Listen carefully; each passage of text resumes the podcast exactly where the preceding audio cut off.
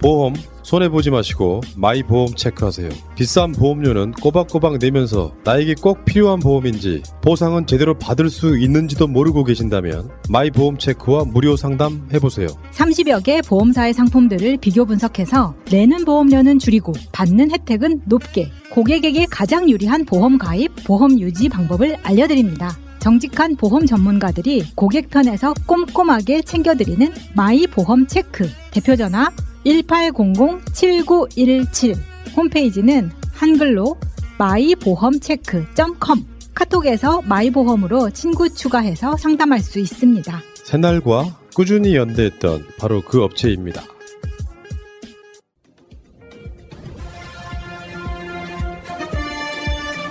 꼭 알아야 할 어제의 뉴스. 도쿄 시내 한복판에 위치한 야스쿠니 신사. 재단 한편에 있는 나무 화분에 내각 총리 대신 기시다 후미오란 이름이 선명합니다. 야스쿠니 신사 가을 제사 첫날을 맞아 기시다 총리가 바친 곡물인데 오른편엔 다른 강요들이 보낸 곡물도 나란히 놓여 있습니다. 지난해 가을 취임한 기시다 총리는 지금까지 야스쿠니를 직접 참배하진 않았지만 이번 제사까지 모두 4차례 곡물을 보냈습니다. 일본 정부는 총리의 곡물 복납은 개인 자격으로 이뤄졌다면서도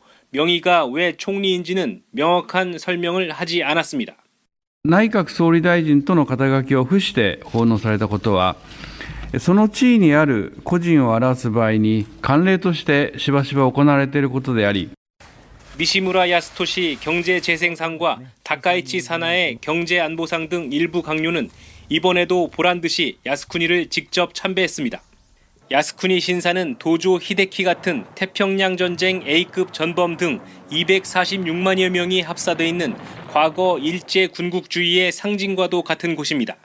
한국 외교부는 깊은 실망과 유감을 나타내며 과거 잘못에 대한 겸허한 성찰과 진정한 반성을 행동으로 보여줄 것을 촉구했습니다.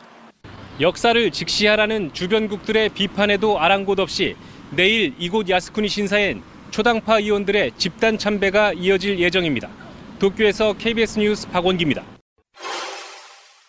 지난달 27일 출범한 국가교육위원회 첫 국정감사. 야당 의원들은 이배용 위원장의 친일 역사관과 한국사 국정교과서 추진 전력을 도마 위에 올렸습니다.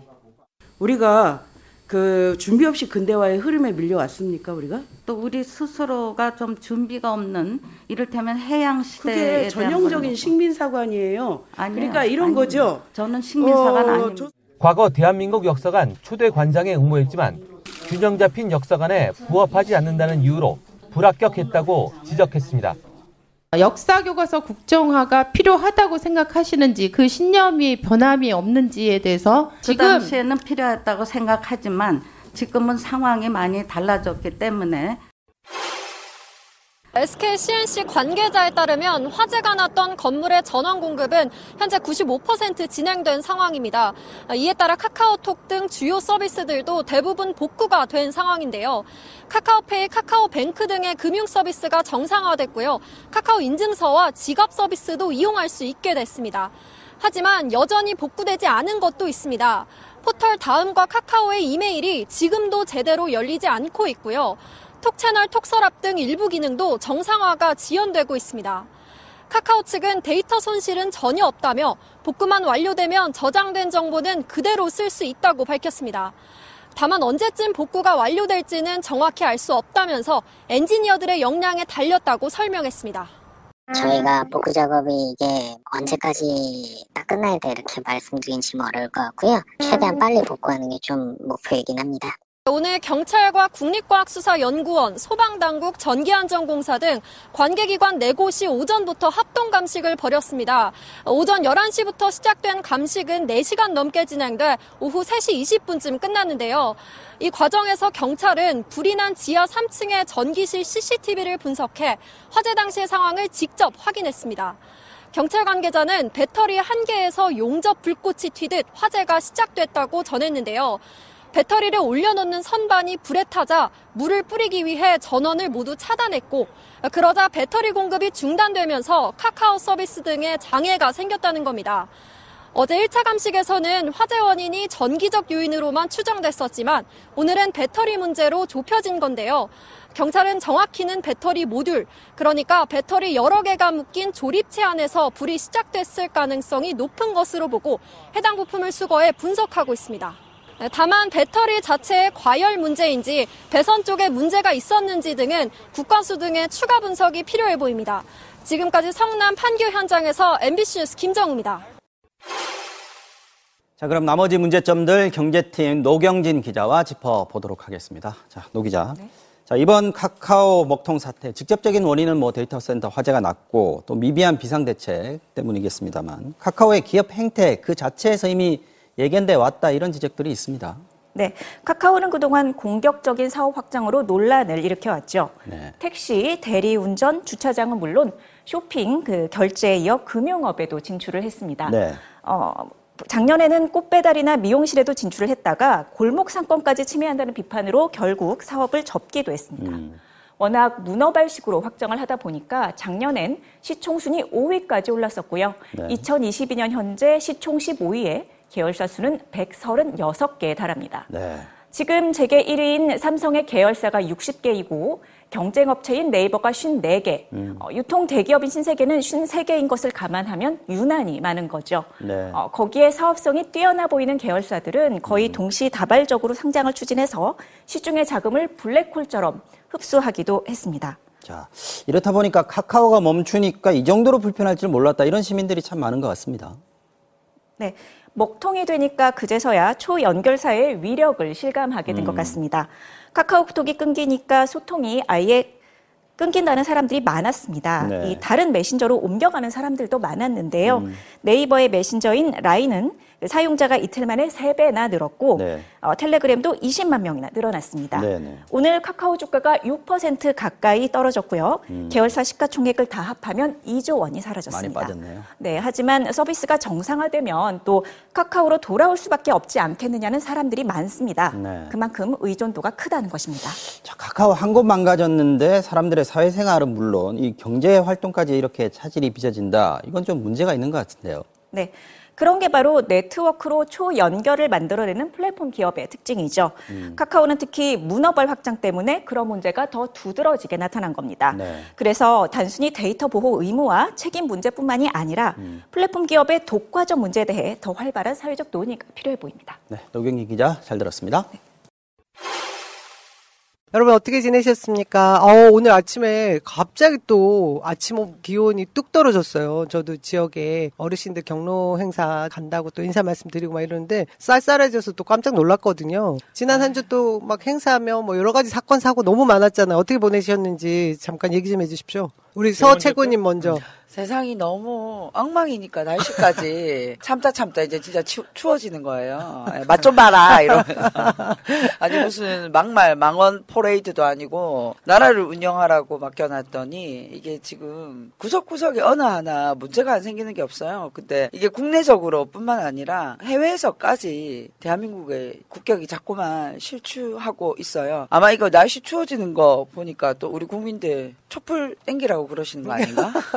싶은 생각이 드네요. 음. 예. 아, 요즘 가을 날씨가 너무 좋습니다. 덕분에 지역 행사 너무 많고 그렇네요. 예, 저도 지역이랑 서울 왔다 갔다 하느라고 정신없이 보내고 있습니다. 음. 오래간만에 뵐게요. 반갑습니다. 서은숙입니다. 네. 네, 반갑습니다.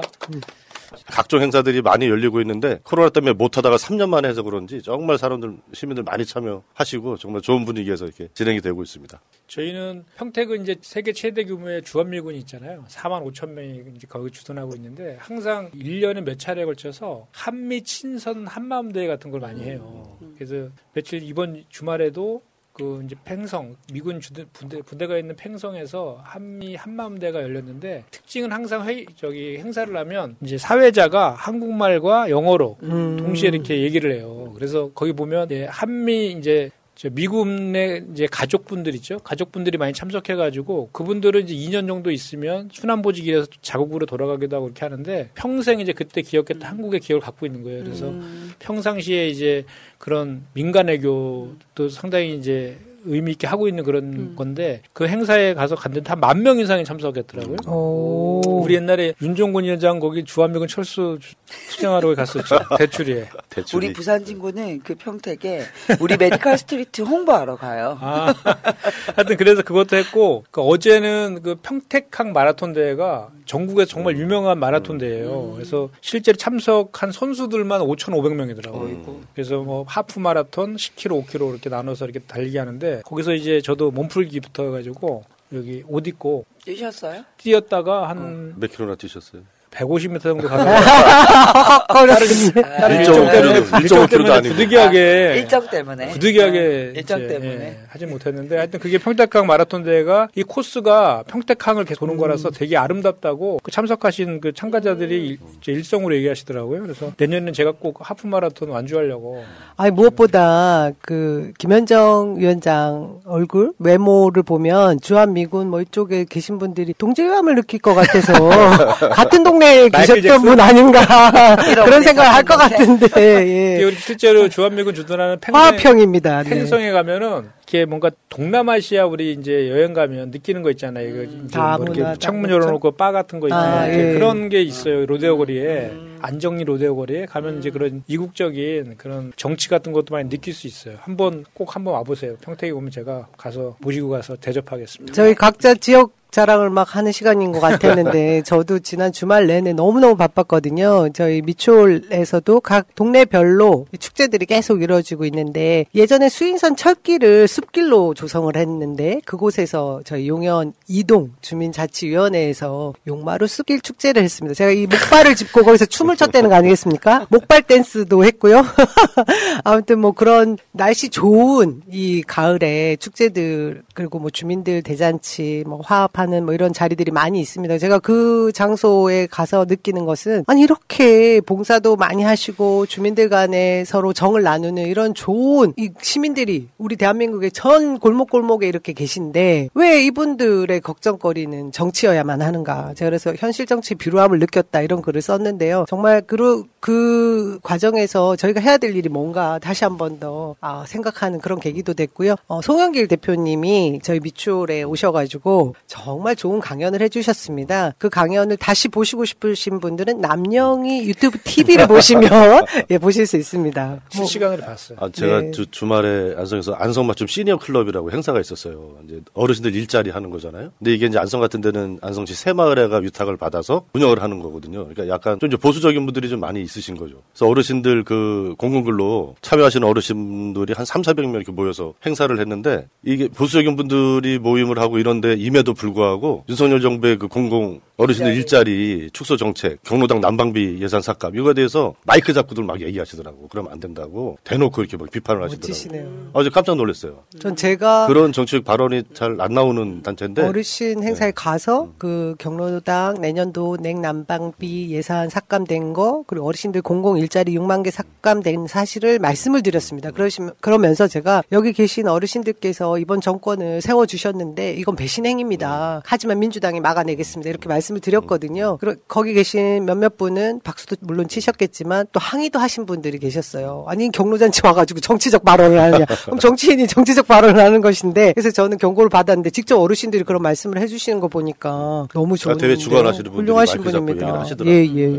그 부산 참 까먹었는데 부산은 어제 아래 보라색으로 물들었어요. 아미 공연이 음. 네. 아 BTS 아미가 아니 공연 BTS 잘 공연이. 했나요? 어떻게 잘 됐나요? 네, 상황이? 어쨌든 장소를 옮겨서 사직 구장에서 하고 그리고 이제 북항과 해운대에서 이제 중계를 했는데 뭐 BTS의 공연은 정말 perfect 했어요. 그런데 행사를 준비한 부산시에 대한 여러 가지 문제점들이 지금 막 나오기 시작하고 있습니다. 아미들로부터 준비 허술 그다음에 어, 왜 그럴까요? 과연 이게 어, BTS만 열심히 하고 부산시가 엑스포를 유치하려고 하는 의지가 지- 정말 있는가라는 정도 얘기들이 나오고 있어서 저희가 요거는 뒤에 모니터링 한번 해보고 어, 한번 대응해 볼 생각입니다. 그 와중에 저희가 주말에 그렇게 바쁘게 행사도 참여하고 뭐 정치 활동도 열심히 하는 동안 대형 사고가 있었습니다. 카카오. 예, 우리가 카톡이 먹통이 되는 바람에 약속 제대로 안 됐다, 택시 못 잡았다, 결제 잘못됐다 아주 일대 대란이 있었는데 네, 이 부분에 대해서 어떻게 한 말씀 해 주시죠.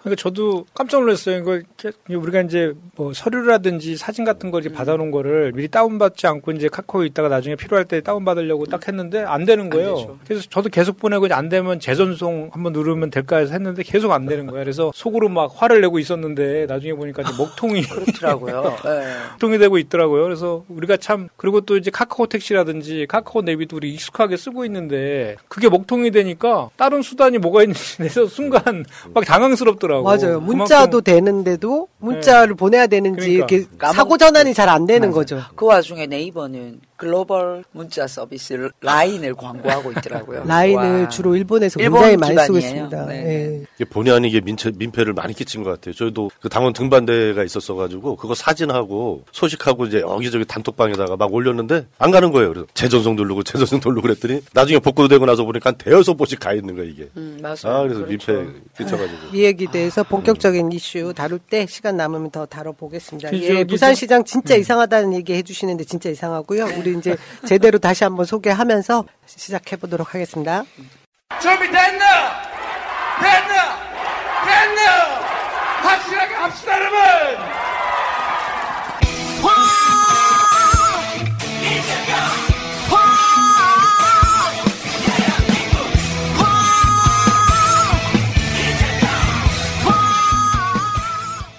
늘 기호 1번만 할 정당이 있습니다. 2016년부터 시작된 기호 1번은 2030년, 2040년, 2050년에도 계속될 것입니다. 1번 민주당의 정권 교체를 위한 연구 공부 방송, 1번 민주당의 정권 교체를 위한 서동요 방송, 정치 1번가 118회 시작하겠습니다. 저는 더불어민주당 인천 동구 미추홀구을 지역위원장 남영입니다. 예, 저는 더불어민주당 대변인이고요. 평택을 지역위원장 김현정입니다. 반갑습니다. 네, 민주당 최고위원이고요. 부산시당 위원장입니다. 성은숙입니다. 안녕하세요. 예, 경기도 안성 지역위원장 직무대행 맡고 있는 윤종근입니다. 반갑습니다. 잊지 않으셨죠? 하트를 꼭 눌러주세요. 오늘도 감사합니다. 우리 시청자분들 아직 음, 알림 설정 많이 안 되어 계셨는지 많은 분이 들어와 계시진 않는데 아, 민주당 당원들 이제 저기 윤석열 정권 퇴진하는 주말 집회 시위에도 좀 많이 나와라 이런 말씀들을 하시더라고요. 제가 보기 이번 주 이제 10월 22일이죠. 그때 초- 집중이라면서요? 집중 집회할 때는 정말 많은 분들이 모이실 것 같고요. 이번 주 맞죠? 이번 주, 돌아오는. 이번 주죠, 예, 22일. 저는 목발 짚고 나갈 결심을 했습니다. 그러시죠? 부산시당이 원래 10월 22일 날 당원 트레킹 대회가 있었어요. 그런데 항의가 많이 오셨어요. 왜 하필 그날이냐? 저희는 한 달 전에 잡았습니다. 뭐 당원들의 여러 요청이 있으면 일정을 검토해 보겠습니다. 그런데 뭐 여러 가지 뭐 선출해야 될 일들이 많아서 트레킹 대회는 일주일 연기했어요. 뭐 집회 때문에 연기한 건! 공식적으로. 서은숙! 네네. 네, 비공식적으로. 그렇습니다. 최고. 아무튼 그 아까 서두에 조금 언급을 해주셨는데 아니 국민의힘 그리고 대통령 아- 아무 말 막말 대잔치 이거 어떻게 저희 어디까지 두고 봐야 될지 모르겠습니다. 근데 왜 그러는 걸까 요? 왜 그러는 걸까요? 이게 그냥 그 이 막말 3인방을 비롯한 여러분들이 그냥 하지는 않으시는 것 같아요. 의도가 다 의도가 보이죠. 있죠. 자신들이 이 온몸으로 다른 이슈들을 막겠다라는 그 눈물겨운 어떤 예, 구구구의 투혼인 것 같아요. 예, 그러, 그러다 보니까 항상 이 상승효과라는 게 있잖아요. 날이 갈수록 이게 발언의 수위들이 높아져요. 그래서 마치 받고 더 태우는 것 같은. 네. 어, 뭐 드디어 뭐 김문수 위원장 처럼 생각하는 사람들 많다 라고 얘기하는 것까지 나오는 거 보면 어, 뭘 덮으려고 이, 이러시는 걸까? 우리 김현정 대변인은 아시죠? 뭘 덮으려고 이러는 대변인님 더 잘 아시고 하나만 네. 짚어봐 주세요. 제일 먼저 심각한 막말이 뭐였습니까? 갑자기 다른 질문을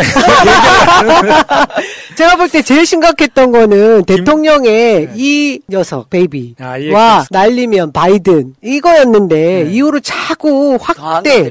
어 뭔가 덮기 이슈를 덮기 위한 막말 같이 보이는 그러니까 좀 전에 우리. 송은숙 최고가 얘기한 것처럼 그러니까 일종의 이슈 덮기를 하기 위해서 의도된 발언을 하고 있다라고 저는 보고 있는데 거기에 거꾸로 또 우리 민주당은 너무 빨려 들어가면 안 된다. 예. 이 지적도 좀 같이 좀 하고 싶어요. 그리고 되게 주목받고 싶어하는 일종의 병들이 좀 있는 것 같아. 그 정 진석 위원장하고 김문수 위원장은 서로 이제 막 경쟁 관계에 있는 것 같아요. 누가 더 선명하게 이렇게 정보몰이 색깔론을 더 강조하는지 그리고 이면에는 또 우리 든든하게 그 윤석열 대통령이 자기네들이 그렇게 하는 거를 대리만족하고 있다라는 느낌도 갖고 있는 그런 것도 분명히 있는 것 같아요. 그래서 지금 그것 때문에 그런 저 막말과 뭐 저 색깔론 관련된 그런 발언 강경 발언들 때문에 사실 우리가 이번 국감에서 가장 그 좀 부각시켜야 될 뭐 김건희 관련된 각종 이슈들이라든지 이런 것들이 좀 많이 잠겼어요. 그래서 그것들을 좀 더 다시 그 살려내 갖고 이렇게 좀 옛날에 우리가 대선 때 본부장 리스크 해가지고 윤석열 개인 부인 장모 관련된 각종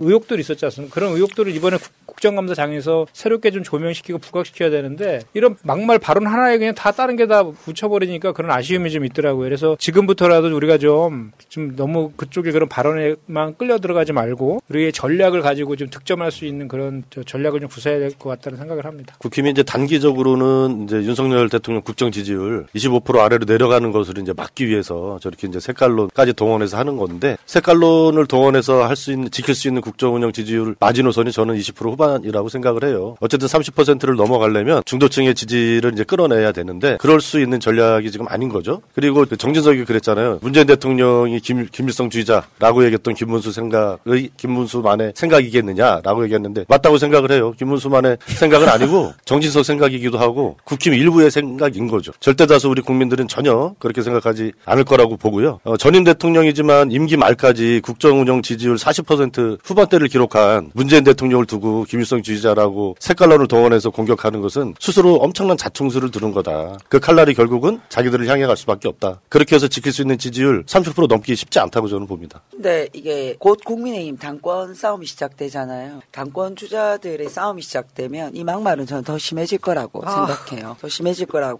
보고 이제 말씀하신 것처럼 우리 김현정 대변인 말씀처럼 우리가 이 이슈에 빨려들지 않고 우리가 하고자 하는 이야기들 을 중심으로 가야 되는데 사실은 이제 정진석 뭐, 어, 뭐 권성동 이런 사람들 저는 일정한 어, 국회의원들이나 원내에서 조금 1대1로라도 커버를 좀 해야 될 것 같아요. 어, 너무 이렇게 내버려 두면 우리 지지자들도 화가 나고 이에 대한 대응을 너무 안 하는 것도 문제인 것 같아서 전략적으로 조금 나눠서 대응할 필요들이 좀 있다는 생각이 들고 문제는 국민들이 보시기에 국회가 끊임없이 싸우는 걸로만 보인다는 겁니다. 그리고 끝없이 이 정치 혐오를 유발하고 있는 이것이 국민들이 보시기에 또 그런 것들을 조장하기 위한 목적도 저는 있다고 보고요. 어, 민주당이 오히려 민생에 집중하고 있는 이런 논점을 흐리려 고 하는 의도들도 있다고 생각해요. 그런 의미에서 지금 민주당이 곳곳에 지역에 내걸고 있는 현수막의 효과들 이런 것들을 조금 더 극대화시킬 필요가 있고 대표님께서 계속해서 이 민생 관련한 발언들을 하시는 이런 것들이 우리 당이 어 민생을 챙기고 있다라는 이런 어 어떤 이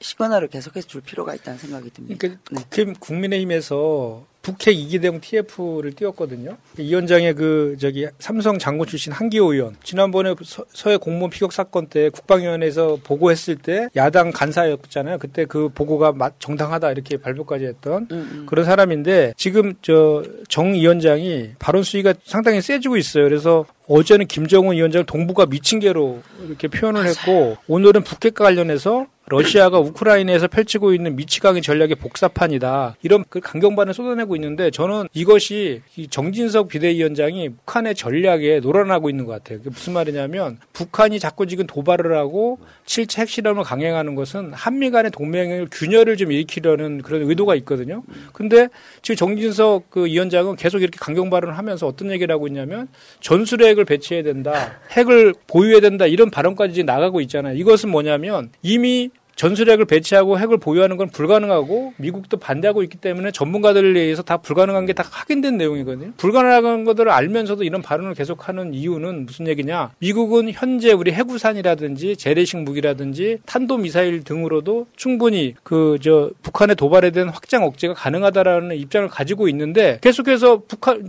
미국을 못 믿겠다는 거잖아요. 못 믿으니까 전술핵 배치해 달라 이렇게 얘기하고 있는 거잖아요. 이거는 결국은 그 그리고 나서 또 이제 친일 발언을 막 하잖아요. 그러니까 미국을 못 믿으니까 일본을 끌어들여야 된다 이런 논리로 가는 거예요. 내가 보면 결론적으로. 미국은 우리를 더 못 믿어요. 그래서 안 아니, 주고 있어요. 그러니까 이게 지금 어- 완전 이거는 해당 막말 중에.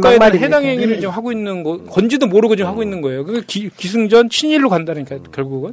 그러니까 지금 한미 동맹을 깨고 있는 게 윤석열 정부거든요. 맞습니다. 얼마 전에 그 미국 NSC 존 커비 전략소통 조정관 아, 이분이 얘기를 했어요. 그 이제 우리 뭐 미국의 전술핵을 사용하자 뭐 이런 얘기가 한국에서 나온다고 하니까 뭐라고 했냐면 우리 미국의 목표는 한반도 비핵화다. 대화 대화를 통한 외교적인 해결이 최선이다라는 입장을 밝혔어요. 그 정말 한미 동맹, 한미 간에 그동안 해왔던 한반도 비핵화에 대한 일관된 원칙, 외교적 해결을 위한 일관된 원칙 이거를 누가 깨고 있냐 이 말이죠. 윤석열 정부 이 사람들이 지금 깨고 있는 거예요. 국민의 힘이. 그러니까 그 사람들은 한미 동맹을 얘기할 자격이 없는 거죠. 그동안 한동맹이 뭔가 알고 있을까요? 그동안 오랫동안 이 한미 간에 외교적으로 합의돼 왔고 또 계속해서 추진해왔던 이런 전략적인 노선을 스스로 깨부, 이제 깨버리고 있는 거예요. 자기들이 눈- 무슨 잘못을 하는지도 모르고 있는 것 같아요. 눈으로 확인한 게 있지 않습니까? 전 세계 어느 국가 수반이 미국 대통령에게 쌍욕을 하는 나라가 있었습니까? 그래서 일각에서는 혹시나 뼛속 깊은 반미주의자가 아닌가 이런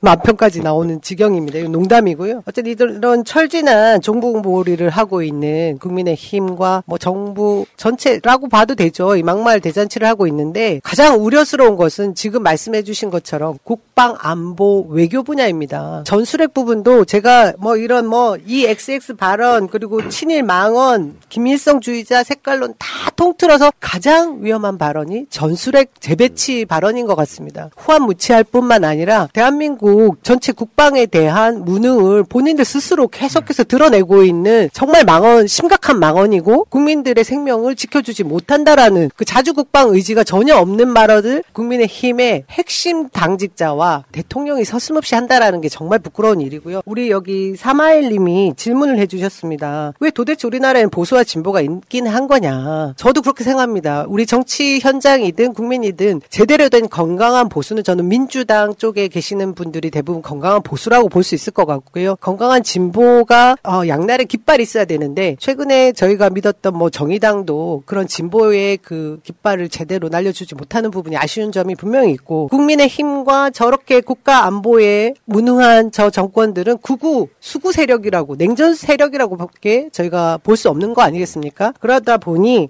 이상한 색깔론에 지금 빠져서 싸우는 것처럼 보이는데 이럴 때일수록 민주당은 민생 민생 더 챙기자 이 말씀 예, 여기까지 정리하고 다음 이슈로 넘어가 볼게요. 코코코코코메디 자신감이 달라져요 코코코코코코메디 되찾은 청춘 의뢰의 느낌 코코코코코코메디 밥상이 달라져요 코코코코코코메디 되찾은 실온 너무나 좋아 코코메디 대표 번호 080-255-0000 이어지는 얘기입니다. 이 막 나가는 국민의힘과 윤석열 대통령 지금 법이 도대체 윤석열 대통령이 말하고자 했던 공정과 상식, 자유 누구를 위한 거인지 국민들도 이제 다 아신 거 아셨을 것 같은데요. 본인들만을 위한 자유와 본인들만을 위한 법 같지 않습니까? 그 중에 지금 국민의힘에서 서해 공무원 피살 사건을 다루는 이 상황들 저희가 짚고 감사원이 다루는 방법 뭐 이것 좀 짚고 넘어가야 될 것 같습니다. 국민의힘에서 서해 공무원 피살에 대해서 문재인 대통령의 3시간을 집요하게 물고 넘어지고 있거든요. 일단은 있거든요. 이 서해 공무원 피격 사건 관련된 감사원의 그 감사는 이미 헌법기관인 하- 감사원의 독립성과 중립성을 상실한 상태에서 이법적인 절차에 의해서 감사위원회 의결도 거치지 않는 이법적인 절차에 의해서 개시되었고 수사 의뢰도 감사위원회 의결을 거치지 않고 한 시작부터 끝까지가 정당성을 상실했고 불법적인 절차에 의했고 구체적인 증거도 없이 북한으로 얼북하지 않았다라는 단정적인 증거조차 제시하지 못한 소위 말하는 정치 탄압성 감사 결과다 이렇게 결론을 좀 내릴 수가 있고요. 좀 전에 말씀드린 그 3시간 자꾸 얘기하는데 그러니까 기본적인 그 개념에 대한 개념에 대한 무지에서 이제 비롯된 것 같아요. 그러니까 첩보랑 정보 그리고 팩트는 분명히 구별되는 거잖아요. 그래서 그때 9월 22일 날 저녁에 10시 경에 그 이제 피살되었고 이제 소각되었다라는 그거를 이제 알게 되잖아요. 정보가- 10시에. 예. 그 10시 경에 그게 그건 첩보거든요. 그리고 그 첩보를 한미 자산인 SI랑 뭐 국방부나 해경 등등의 다각적인 의견들을 검토해 가지고 정보로서 인정받아서 사실로 이제 발표된 것이 24일 날 오전이거든요. 그런데 그 사이에 아니 우리 그 지름 같은 어둠 속의 바다 위에서 CCTV로 그 그것도 북한 해역인데 북한 해역에 있는 거를 CCTV로 실시간으로 보는 것도 아니고 조- 진짜 조그만 점 하나 있는 거잖아요. 그거를 그 첩보 단계에서 확인해 가지고 한 것을 가지고 그 3시간 동안 문재인 대통령 부하자가 뭐였냐라고 이렇게 얘기하는 것 자체가 성립이 안 되는 어불성설이고 그렇게 따지면 지난번에 강릉에서 낙탄이 아니라 오발탄이잖아요. 오발탄 뒤로 아니 앞으로 발사했는데 뒤로 이게 저기 어? 탄도가 날라와 가지고 공군 비행장에다가 했는데 그것도 처음에 7시간 지나서야 그 상황에 대해서 그때 뭐 저 문자 경보 문자도 강릉 시민들한테 보내잖아요. 강릉 시민들이 다 떨고 있었다는 거 아닙니까? 그 7시간 동안 한 거 그거에 대한 반성은 하지 않고 지금 무지를 가지고 이렇게 없이 주장하는 거 보고 깜짝 놀랐어요. 아주 편하게 박근혜 전 대통령의 세월호 7시간. 그와 비슷한 프레임을 짜고 있는 거죠. 저 이제 월북 게이트라는 이제 이런 프레임으로 이제 얘기를 하는데 사실 이제 그렇게 하려면 아까 말씀하신 것처럼 증거가 있어야 되는데 증거 없죠. 절차 엉망이죠. 그리고 감사원의 중립적인 감사원의 지위마저 버리고 있죠. 그래서 사실 삼무로 일관되고 있는 그런 거예요. 오늘 우리 당에서 1시 반에 어, 대감 게이트 규탄 기자회견을 했습니다. 대통령과 감사원실에 이, 이 막 나가는 이런 이 규탄 대회를 했는데 용산에 가서 했어요. 어, 지금 국회의원들이나 이런 분들이 국정감사를 하는 기간 중에 감사원장이 정말 말도 안 되는 얘기들을 감사원의 중립성을 저해하는 이야기를 본인 이게 감사원의 중립성이 어떤 것이라는 걸 전혀 인지하지 못하고 있다라는 생각이 들 정도의 발언들을 하고 있어요. 이런 감사원에서 전직 대통령과 어, 전직 공직자들을 불러서 조사를 하겠다라고 공보를 하고 있는 이거는 어, 어떤 상식 적인 정치를 하지 않겠다라는 그런 걸로밖에 보여지지 않습니다. 예. 그 문재인 대통령 3시간을 자꾸 얘기하는 것은 뭐 앞에서도 얘기했지만 그 세월호 7시간과 대비하기 위한 프레임 짜기 위해서 이제 자꾸 얘기를 하는 것 같은데 기본적으로 저는 이제 성공할 수가 없다 이렇게 생각을 합니다. 세월호 7시간 같은 경우는 우리 해역에서 발생한 사건이었고 생태 같은 청소년 수백 명이 국민들이 TV로 생중계되는 과정 속에서 어, 구조나 이런 것들이 제대로 되지 않았고 국정의 최고 책임자인 대통령의 행보가 불확실한 이런 게 너무나 명백 하기 때문에 세월호 7시간에 대해서 수많은 국민들이 어, 의심을 하고 있고 의혹의 눈초리를 보내고 있는 거죠. 그러나 이거 요번에 이제 그 이 공무원 피격 사건은 해상 부- 군사 분계선 상에서 벌어진 일이고 뭐 CCTV나 이런 걸로 현장을 확인할 수 있는 이런 기록 매체가 있는 것도 아니고 남북 간에 대치된 북한 해역에서 발생한 사건 아니겠습니까? 그렇기 때문에 이것에 대해서 3시간 동안 설령 대응을 제대로 못했다 하더라도 세월호 7시간과 같은 프레임을 씌워서 음, 최고 통치권자인 대통령의 어떤 무능, 무책임 이런 것을 드러낼 수 있는 그런 프레임으로는 도저히 엮일 수가 없는 그런 사건이다 이렇게 생각을 합니다. 국민의힘에서 좀 자충수를 좀 크게 두고 있는 것 같아요. 국민들이 상식선에서 판단할 수 있는 문제라고 생각을 합니다. 지난 국감장에서 감사원장을 앉혀놓고 질문을 했죠. 대통령과 아까 지금 대감 게이트란 표현을 쓴 이유가 어, 감사원 사무총장 유병호 가- 사무총장이 대통령실 수석과 나눈 문자를 저희가 버젓이 보지 않았습니까? 거기서 실시간 보고하는 듯한 뉘앙스에 또 보고 드리겠습니다라는 그런 표현을 봤기 때문에 여기 이 내용만 봐도 감사원이 그 독립성을 완전히 저해하고 있고 위배하고 있다라는 걸 확인을 했지 않느냐. 그런데 이 사안을 대통령이 다시 대통령 전 정부의 대통령을 수사하는 과정을 요청할 수 있느냐는 질문을 했는데 지금 현재 최재해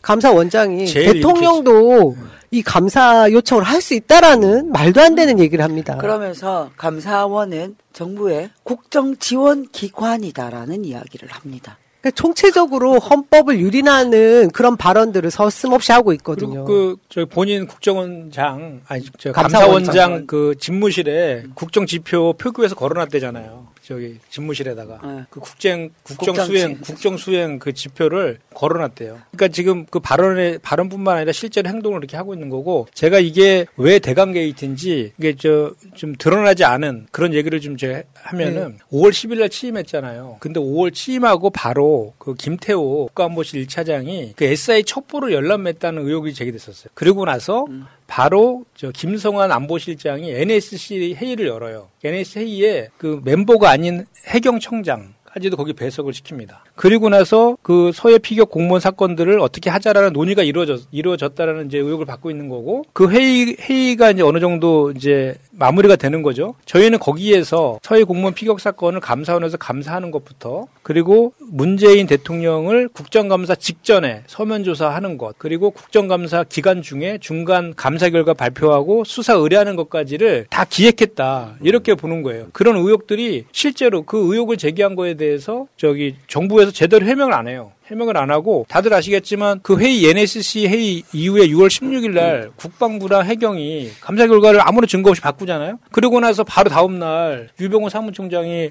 방송 보고 화가 나가지고 감사를 시작했다라고 한 거잖아요. 그리고 57일 동안 감사한 거잖아요. 이게 무슨 국민을 정말 뭐로 보는 건지 정말 무시하는. 그러고 나서 본인들은 뭐 마치 한 그 공무원이 북한에 의해서 사살됐는데 그 그거를 막 그 들춰내면서 물론 그 유족에 대한 아픔이나 이런 것들을 저희가 충분히 그 전 정부 때도 사과도 했고 다 했어요. 근데 그런 걸 가지고 이렇게 감성적으로 접근해 가지고 실체를 완전히 뒤집는. 그 아까도 얘기했지만 추가적인 증거를 통해서 그 월북했다라는 거를 뒤집을 만한 근거도 제시하지 못했잖아요. 그러니까 결국은 이거는 뭐냐면 문재인 대통령을 최종적인 목표로 종착점으로 하는 하명 감사고 그다음에 세상에 검찰 에서 수사하고 있는데 수사 의뢰를 하는 게 뭡니까?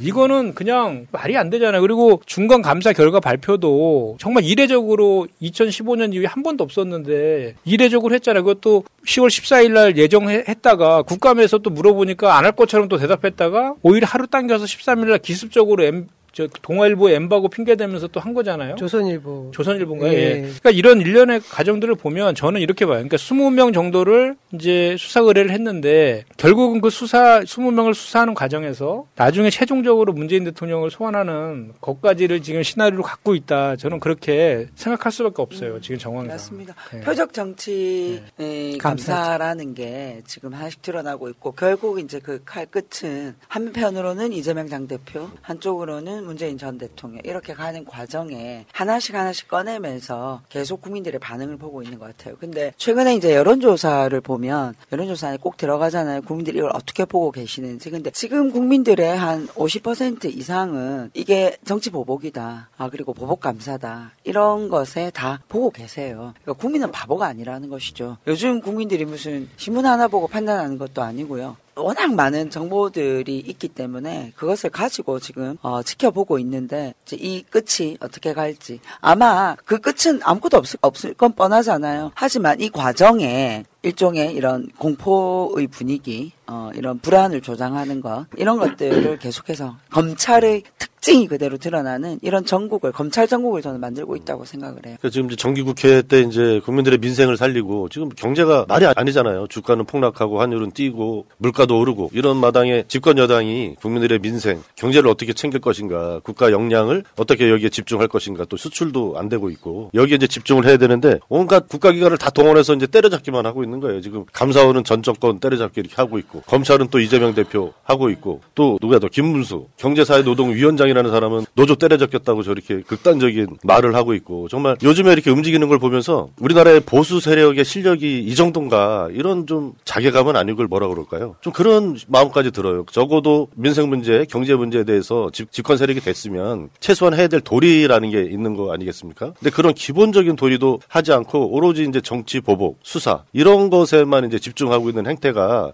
이번 정기국회 때까지도 이런 국정 기조로 윤석열 정부가 일관한다고 하면 정기국회 끝나고 내년 초쯤 되면 국민들이 뭔가 중요한 결단을 하지 않을까 마음에 좀 그런 좀 느낌이 좀 옵니다. 좀. 아니 그 예전에 그런 말이 있었잖아요. 소위 말하는 말도 안 되는 얘기지만 보수는 어? 유능해, 어, 일을 잘해, 경제를 살려. 그거 아니라는 거 다 드러나잖아요. 그 최근에 이게 지금 뉴스가 이제 앞으로 커질 뉴스라고 보는데 사우디아라비아 왕세자가 거기 지금 권력 1인자잖아요. 왕세자가 세계 회의 오면서 일본은 들리고 한국은 안 들러요. 지금 사우디아라비아의 네옴 네옴시티 예, 아주 초 big city. 어, 아주 큰 지금 개발 사업이 진행되고 있는데 여기 우리가 참여해서 원전 수출 사업이라던가 이 해야 될 사업들이 있어요. 이게 지금 탈락 위기에 놓여 있거든요. 이게 어디로 가느냐 중국으로 가는 거예요. 그래서 현대나 삼성이나 이 대우나 이런 아주 큰 그 대기업들에서 관심을 가지고 아 이게 좀 앞으로 이 원전 사업이나 이런 것들이 특히 중동 쪽에 이런 수주 사업들 제2의 중동붐이 불지 않겠는가 기대를 하고 있었는데 왕세자가 한국을 passing하고 지나 그러니 지금 도대체가 나라 안팎으로 살림을 챙기고 있는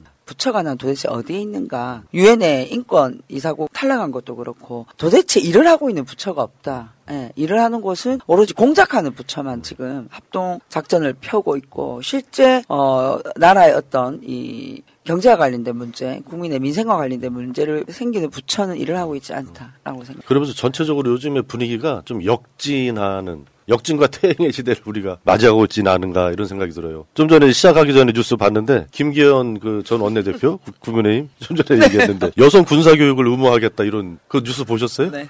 좀 전에 떴더라고요. 성평등을 위해서 애쓰시는군요. 그리고 또 얼마 전에 윤석열 대통령이 또 일제고사 부활시킨다고 그랬잖아요. 이게 우리 우리 아마 저희 때가 아마 마지막이었던 마지막이었을 것 같은데 교련도 부활할 네. 텐데 교련도 교련 우리까지 우리까지 있었잖아요. 여학생 이때까지 여학생들이고 이제 강목에 이거 붕대 감고 이런 거 했었는데 그런 시대가 다시 오는 것 같아. 그리고 또 중대재해처벌법도 저 기재부가 그 이제 사용자들 최고 오너들이 이제 처벌을 약화하는 이런 거를 저 고용노동부에다가 의견을 제시하고 이미 국회에서 법안이 만들어서 통과된 건데 이거는 시행령도 아니고 부처가 무슨 권한으로 그 국회에서 통과된 법을 바꿔라 이, 이- 이런 정말 상상할 수 없는 이런 역진 퇴행 이런 게 좀 계속되고 있는 것 같아요. 정말 70년대로 다시 돌아가는 그런 느낌입니다. 그러니까 우리가 이제 분명히 이제, 이제 윤석열 정부하고 국민의힘의 전략이 무엇인지를 우리가 정확히 확인한 다음에 민주당이 어떻게 대처할 것인가를 명확히 우리 입장을 좀 가지고 가야 되는데 제가 봤을 때는 지금 정부 여당의 그 전략은 갈라치기 같아요. 어차피 본인의 지지율 이제 그 강고한 보수층의 지지율 35% 정도를 이제 회복하기 위해서 지난번에 대선 때도 그 전략이었잖아요. 여가부 폐지라든지 뭐 남녀 간의 갈등 조정하고 지역 갈등 조정하고 이렇게 갈등 조작해서 결국은 그 정권 교체론에 힘입어 가지고 이제 된 거잖아요. 공정과 상식 그 사기쳐 가지고. 근데 지금 그러면은 정부 여당이 저런 저 전략을 우리가 안- 알았다라면 민주당에서 어떻게 할 것인가에 대한 고민이 지금 우리가 있어야 되는데 사실은 이제 하나하나 보면은 뭐 감사원과 관련해서도 오늘 대통령실 찾아가서 규탄 기자회견도 하고 공수처에다가 뭐 고발도, 고발도 하고, 또 감사원법 개정하겠다 이렇게 하는데 사실 이, 이, 이 정도 수위 가지고 그러면 그 저들의 전략을 그 무마시킬 수 있을 것인가에 대한 자꾸 이렇게 꼭 저는 우려가 되는 거예요. 그리고 특히 이재명 대표와 관련해서는 지금 재판이 내일부터 시작되잖아요. 내일부터 재판 시작되면 그냥 저, 저들의 전략이 그거잖아요. 뭐 나중에 판결이 어떻게 나오든 간에 중간에 자꾸 이제 수- 수사가 관련된 것들 의혹들을 갖다 사실인 것처럼 흘려가지고 국민들한테 확증 편향 갖게 하고 보수층 결집시키고 이게 계속 되풀이되는 전략인데 딱히 이재명 대표와 관련된 그런 그 사법 탄압 정치 보복에 대해서 우리 당에서 어떻게 이걸 대응해야 될 것인가 지금 보면 그 제가 이제 최고위나 이런 데 그 회의 때 들어가서 배석하고 또 이렇게 최고위원 분들하고 이제 얘기를 나눠보면 이재명 대표는 당사자이기 때문에 발언하기도 난처하고 또 기소된 거에 대해서 내용을 얘기하면 그 또 법리 공방을 벌여야 되는 데 있어서 불리익으로 작용할 수도 있어서 되게 자제하는 자제할 수밖에 없는 그런 상황인데 그러면 이거와 관련해서 최고위원들이 역할을 나눠가지고 세게 좀 공방을 해줘야 되는데 사실 그렇게 하고 있죠. 우리 그 서은숙 최고부터 해서 뭐 박찬대 최고, 정찬대 최고 다 이렇게 다 하고 있는데 그게 기사에 나오지를 않아요. 네. 나오지 않고 저희도 뭐 이렇게 방송 여기저기 나가서 보면 민주당에서 뭐 하고 있는지 모르겠다라고 우리 당원들께서도 여전히 그런 말씀 하는 그런 정도인 거거든요. 그러면 이 국면을 어떻게 좀 변화를 시켜야 되는데 오히려 저들의 전략인 갈라치기랑 그 뭐 안보, 색깔론 이런 쪽에 다 이슈들이 빨려 들어가는 형국이어갖고 참 답답한 측면이 있어요. 그러니까 우리가 이렇게 비빔밥을 먹으면 결국은 어떤 맛인지 잘 모르잖아요. 전체적으로 맛있네 여러 가지가. 근데 어떤 건 잘 모르거든요. 그러니까 지금 국민의힘이나 국힘 은 아 국힘이나 윤석열은 이렇게 다 섞고 있는 거예요. 이것저것 막 던져서 정신을 못 차리게 하고 있는 그 말씀이 맞아요. 근데 우리가 지금 야당이잖아요. 이게 이 야당이 어떤 집행력을 가지고 뭔가를 진행할 수 없는 처지이다 보니까 게다가 언론도 지금 이런 상황이고 MBC만 홀로 열심히 싸우고 있고 이제 대- 지금 대부분이 이제 우리 SNS나 1인 미디어나 이런 것들을 의지해야 되기 때문에 사실 이제 지도부의 고민도 그건 거예요. 우리의 이야기를 어떻게 효과적으로 잘 전달할 수 있을까? 이것이 사실은 굉장히 고민입니다. 네. 저는 일단 너무 잘하고 계신다. 그리고 우리 지지자분들께 당부의 말씀을 드리면 민주당 잘하고 있다라고 칭찬을 좀 해주실 시기가 왔다고 생각해요. 지금 여전히 부족해서 성에 안 차죠. 왜냐하면 현 정부의 그 무도한 그 힘, 저희가 계속해서 그거를 막아내고 막아 그 뭐 싸우고 있지만 역부족이지 않습니까? 권력은 결국 경찰권, 검찰권, 언론까지 다 장악한 그들이 가지고 있기 때문에 민주당이 다수 의석을 가지고 있고 지지자가 50% 이상이 된다 해도 표면적으로 드러나는 것이 너무 부족할 수밖에 없는 상황임을 감안해 주셔서 이럴 때 힘을 모아 주셔야 된다. 말씀하신 대로 지도부에서는 제가 볼 때 애초에 이재명 당대표가 당대표 취임 이후에 민생위 경제위기 극복위원회 그리고 민주주의 위기 극복위원회 two track으로 하겠다. 지금 잘 해주시고 계시거든요. 하지만 말씀하신 대로 우리 김현정 대변인 말씀대로 이것을 지도부든 당에 열심히 활동하고 있는 분들이 생산해내는 이 메시지들이 전파가 안 되는 이 기울어진 운동장 저희가 다 알고 있는 상황이니 우리들 한 명한 명이 그 전사가 되어야 되는 상황이다. 이 말씀 저희가 드릴 수밖에 없습니다. 네.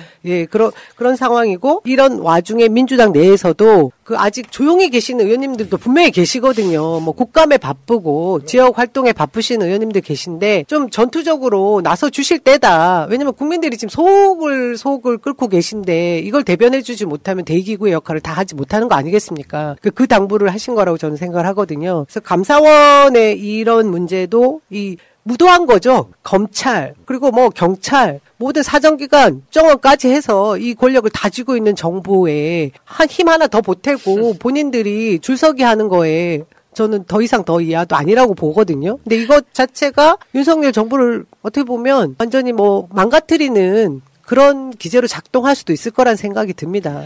요즘 국민들이 국정감사까지도 다 보고 계세요. 네네. 유튜브로 요즘 다 뜨니까 다 보시거든요. 근데 지금 국정감사에 나오는 장관들이나 부처 책임자들이 답변하는 걸 보면 너무 기가 찹니다. 그러니까 어떻게 국회의원들에 대한 존중이라던가 대의 기관에 대한 어떤 이런 예의들이 하나도 없어요. 그 국민 무시거든요. 국민 무시하는 거예요. 예를 들면 장관이 국회의원에게 말씀해 보세요. 이렇게 얘기하는 자기가 답변해야 되는데 말씀해 보세요. 그러면 국회의원이 여기는 당신들이 답변해야 되는 자리입니다라고 다시 환기시켜 줘야 돼요. 그 정도로 지금 윤석열 정부의 이 장관이나 이런 사람들이 국회를 무시하고 있다. 그리고 저는 어, 국감에 임하기 전에 국민의힘에서 국민의힘 최고위원회에서 그런 얘기 했잖아요. 이번 국감은 문재인 정권에 대한 이 문제를 드러내는 국감이다라고 얘기했거든요. 그래서 그들의 전략은 뻔해요. 근데 그거를 우리 현역 의원님들께서 국감 하시면서 싸워주셔야 되거든요. 우린 지금 야당이기 때문에 그런 면에서 아마 우리 지지자들이 가지고 있는 답답함 이런 것들이 있는 것 같아요. 그러니까 지금 우리가 169석이라는 지금 역설적인데 그것 때문에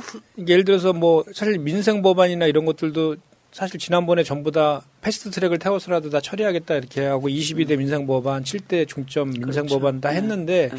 그것도 지금 어떻게 진행되는지가 다 지금 잊혀져 버렸거든요. 그래서 그것들도 반드시 fast track은 해서 해야 된다라는 그 말씀을 드린 거고 또 하나는 이 어쨌든 그 169석의 의원들이 지금 보면 이제 앞으로 이렇게 저 재판이 더 진행되고 또 저들이 그 색깔론 공세 이런 것들이 계속 더 강화되면 지금까지는 민주당이 똘똘 뭉쳤잖아요. 그 저쪽에 이제 전 정부에 대한 탄압과 당대표의 탄압을 동시다발적으로 하고 있기 때문에 다 뭉쳤는데 이게 이제 나중에 시간이 지날수록 균열이 생길 수 있는 가능성이 있어요. 왜냐하면 너무 많기 때문에 우리가 지금 169석이라는 그래서 그, 그 분들에 대해서 이, 이 공유하고 있는 내용들을 가지고 좀 국민들에게 좀 더 강한 메시지를 역할을 지금 헌법기관이잖아요. 해줄 필요가 있는데 오히려 그것이 저는 우려스러운 거예요. 시간이 지날수록 또 이제 총선이 가까울수록 또 자기들도 이제 이해관계에 따라서 또 계산할 거 아닙니까? 그 계산에 따라서 오히려 그게 내부 총질로 또 이루어지 이루 저 이어 지지 않을까라는 우려가 저는 개인적으로 있는 거예요. 그래서 이런 문제들에 대해서 우리가 이제 그, 그 우리 지도부를 중심으로 해서 특히 최고위원회 중심으로 해가지고 평소에 그런 게 우리 각종 TF나 위원회 많잖아요. 네. 거기에 또 최고위원들 같이 지금 하고 계시잖아요. 그 역할들을 좀 더 강하게 그리고 뚜렷하게 어떻게 보면 한명한 명의 뭐 역할까지도 주어질 정도로 이렇게 좀 디테일하게 해서 할 필요가 있겠다라는 말씀을 좀 드리는 거고 그리고 이제 매주 토요일마다 지금 촛불 집회가 지금 계속 열리고 있는데 그 규모가 점점 엄청 커지고 있더라고요. 그래서 지난번에 김용민 의원이 가서 한 거에 대해서 방송에서 엄청 막 그걸 다루더라고요. 근데 저는 그것도 비슷한 것 같아요. 뭐 아니 국힘당 뭐안 나 옛날에 안 나갔습니까? 그 지금 그 얘기한 김문수 위원장 이 위원장 같은 경우에도 가장 많이 태극기 부대 나가갖고 발언하신 분이잖아요. 그런데 이제 저는 그래서 그걸 나가라는 의미가 아니라 그렇게 우리 국민들이 지금 이 정부랑 국힘당의 이런 그 국힘분란이나 이런 행태들에 대해서 분노하고 있다라는 것을 우리 그 정치인들이 민주당의 의원들이 정말 잘 받아놔가지고 거기에 상응하는 국회 내에서의 헌법기관에서 역할을 좀 해줘야 된다라는 말을 자꾸 제가 말씀드립니다. 갑자기 제가 아이디어가 딱 떠올랐는데요. 지금 말씀하신 대로 우리 여기 시청자 여러분들 중에 각 지역에 이렇게 소속되어 있는 분들이 많이 계실 겁니다. 이 방송 못해도 한 10만 명은 보시잖아요. 지역위원회 국회의원이든 지역위원장이든 매번 본인의 SNS에 우리 민주당에서 최고위원들의 발언, 본인 얘기가 안 나오더라도 그런 메시지들을 한 공유 좀 해달라고 당원들과 계속 공유해달라는 요청을 좀 해주셨으면 좋겠습니다. 1인 언론이 되어야 됩니다. 지금 그 민주당에서 어떤 일을 하고 있는지 정말 민생개혁 과제들도 착실하게 하고 있고요. 그다음에 말씀하신 대로 민주주의 후퇴 과정에 대한 비판, 잘못된 부분 계속해서 그때그때 때 맞춰서 잘 목소리를 잘 내고 있거든요. 이걸 전파해 달라고 요구해 주시고요. 아까 어떤 분이 현수막 왜 안 다냐고 하시는데요. 지금 현수막 굉장히 살아있는 단어로 잘 달고 있습니다. 저는 심지어 저희 지역은 현역 그 국민의힘 의원과 제 현수막이 사이즈 경쟁을 하다가 이제 너무 커져가지고 벽이 안 보일 정도인데요. 내용도 지금 살아있는 글, 그러니까 주민들에게 다가가기 굉장히 좋은 표현으로 최근에 시- 당에서 중앙당에서 많이, 많이- 내려왔습니다. 많이- 네, 많이 근데 달라졌어요. 여러분이 네. 길에서 못 만나는 지역은 어떤 지역이냐면요. 현역 구청장이 뭐 국민의힘 쪽이거나 거죠. 이러면 바로 바로 지금 떼는데요. 이것도 12월 이후에는 이 법안이 통과돼서 양 당의 정책 현수막을 불법 철거했을 때 어, 문제가 될 수 있고 벌금을 낼 수 있습니다. 그렇기 때문에 이 부분 여러분들이 알고 계셔 주셨으면 좋겠다는 말씀드리고요. 그날만 기다리고 있습니다. 12월 11일. 12월 11일. 저희가 이제 여러 가지 이야기를 했는데 이 감 사원의 이런 횡포에 대해서 민주당이 감사원법을 개정하겠다 이런 얘기를 하고 있습니다. 지난번에도 우리 어, 의원님이 감사원 특별법을 제안을 하고 발의를 했었어요. 그 당시에는 또 갑자기 감사완복이라는 뭐 이런 말로 또 저쪽에서 공격을 해왔는데 저는 이 감사원의 독립성이 정말 담보되지 않으면 국가 부처의 그런 행태들에 대해서 제대로 철저한 감사 감사를 하지 못한다라는 생각을 하고 있습니다. 이것이 지금 현행 대통령제 하 에서 이 맞지 않은 구조에 있거든요. 대통령이 직속으로 임명을 하고 감사원장을 임명하게 되어 있다라는 것부터가 행정 수반을 제대로 감사 감사하지 못하고 행정 부처들을 견제하지 못하는 그 잘못돼 있는 관례를 지금 현 감사원이 보여주고 있지 않습니까? 이 부분에 대해서 민주당이 법을 개정해서라도 근데 저는 이거는 헌법 개정 사항이라고 봅니다. 단독으로 뭐 국회 쪽으로 감사원을 두게 하든지 완전히 바꿔야 된다고 생각을 하는데요. 지금 세부적인 안을 개정하고 있다고 합니다. 근데 실제로 말씀하신 것처럼 감사원이 독립적인 헌법 기관이긴 한데 행정부를 주로 이제 감사하는 거잖아요. 공무원 근데 이제.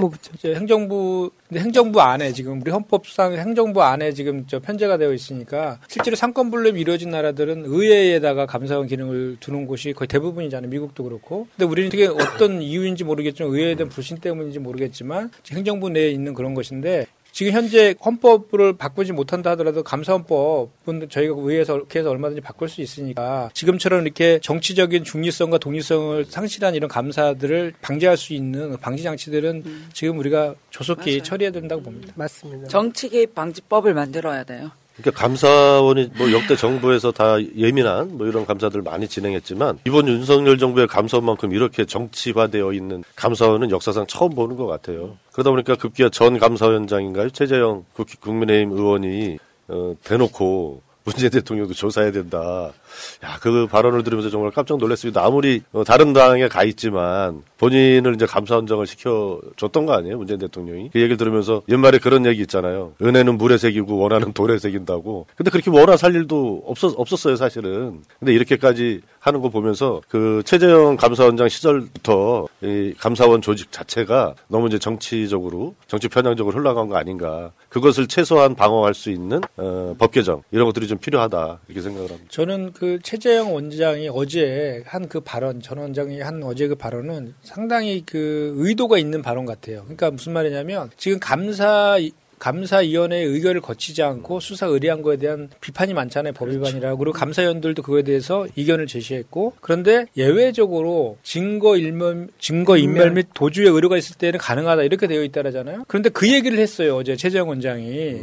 그래서 그렇기 때문에 수사 의뢰한 거는 정당하다 이렇게 얘기했거든요. 이것은 저 전 그 감사원장으로서 이, 이것을 좀 정당화 시켜주려는 그래서 명분을 좀 주려는 그런 의도된 발언이다라고 저는 생각해요. 감사 라, 가이드라인 제시면 그렇죠. 수사 가이드라인을 제시하는 건데요. 이것도 충성 경쟁 중입니다. 본인 스스로 지금 어디에 가 있습니까? 지난 문재인 정부 감사원장이었던 분이 지금 국민의힘 대선 후보였고 국민의힘 국회의원이 되어 있습니다.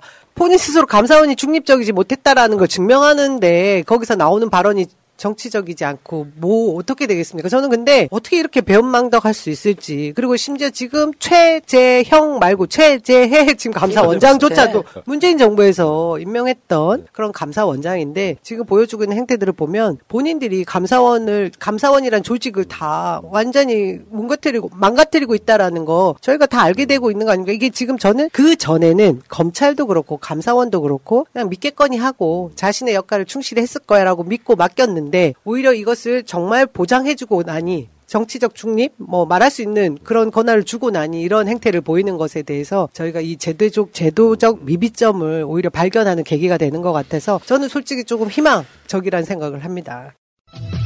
세상은 오지경 조지경 속이다 지난 주 말이었죠. 그 SBC 계열 평택에서 있었던 우리 꽃다운 청년 노동자의 죽음 얘기를 좀 했으면 좋겠습니다. 저는 이 그때 행사 막 열심히 하고 뒤에도 이제 그냥 이 뉴스를 잠깐 접해가지고 오늘 아침에 정말 울컥울컥했어요. 보니까 나이도 저의 딸하고 동갑이고 이 사연을 보니까 정말 열심히 살았고 대학을 갔을 그 대학을 다녀야 될 나이였는데 본인도 야간에 대학을 하, 다니면서 집안 형편이 어려우니 도움이 되려고 주간에는 이제 그 공장에 가서 일을 하다가 이런 참변을 당한 거더라고요. 아, 결국은 중대재해처벌법에 대한 것이 제대로 유야무야 되다 보니까 이전에 저희가 그 김용균 청년 노동자에 대한 아픔 때문에 얼마나 말이 많았습니까? 또 반복되는 게 아닌가 하는 생각이 들거든요. 근데 SPC 계열의 SPL 제빵 공장이 어딘지 아세요?